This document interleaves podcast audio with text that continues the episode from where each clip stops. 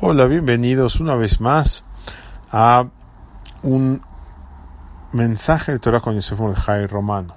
En el Salmo 121 decimos Hashem Tzileja, Hashem es tu sombra, que significa que el Eterno sea su, nuestra sombra.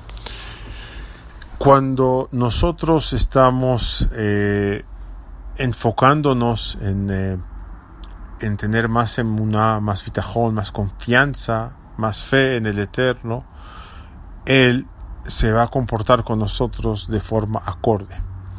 Así como una persona cuando saca una, una mano o una cualquier otra cualquier otro cuerpo físico, eso crea una sombra que es paralela y correspondiente al objeto. De la misma forma, el Eterno se comporta con nosotros de acuerdo a la confianza y fe que tengamos en Él.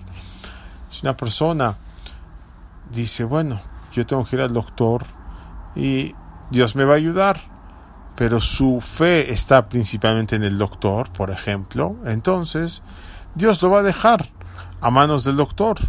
Sin embargo, esa persona confía mucho más en el, en el Creador, en el doctor. Y él piensa y se dice, tengo que ir al doctor porque es lo que tengo que hacer. Sin embargo, yo sé que estoy en manos del Creador, sé que estoy en tus manos, Dios mío, sálvame, cúrame, etcétera. Entonces, el Eterno va a correspondernos. Es esto similar a una persona que saca una mano. Si una persona tiene una mano en forma de puño, por decir, la sombra va a ser como un puño. Si estira un dedo, la sombra va a estirar un dedo.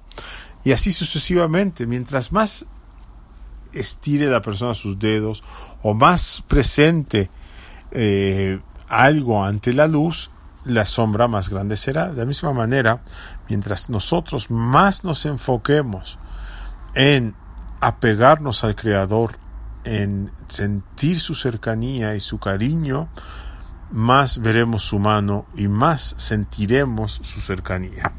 Que así sea y que podamos sentirlo y estar acobijados por él. Buen día a todos.